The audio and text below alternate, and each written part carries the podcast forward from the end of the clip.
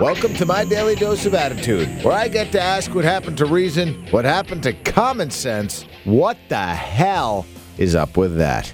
The Tide Pod Challenge. Huh? How about that? Remember when it was the Cinnamon Challenge? Uh, do you remember when it was the Gallon Challenge? You remember that? Where teenagers or basically dumbasses abound would do something that you really shouldn't do. Like try to drink a gallon of water as fast as you can. You can drown and die.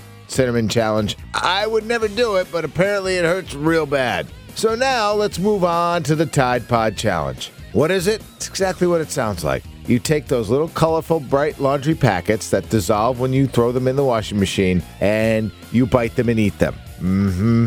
You heard me right. You bite these things and you eat them. Hell, there's even a YouTube video going around of some idiot smoking it in one of their uh, bongs. Look, I don't know how things got so extreme and so dumb so quick, but we need to pump the brakes on this kind of stuff. Some expert was suggesting that Tide change the packaging. I say to that expert, shut up.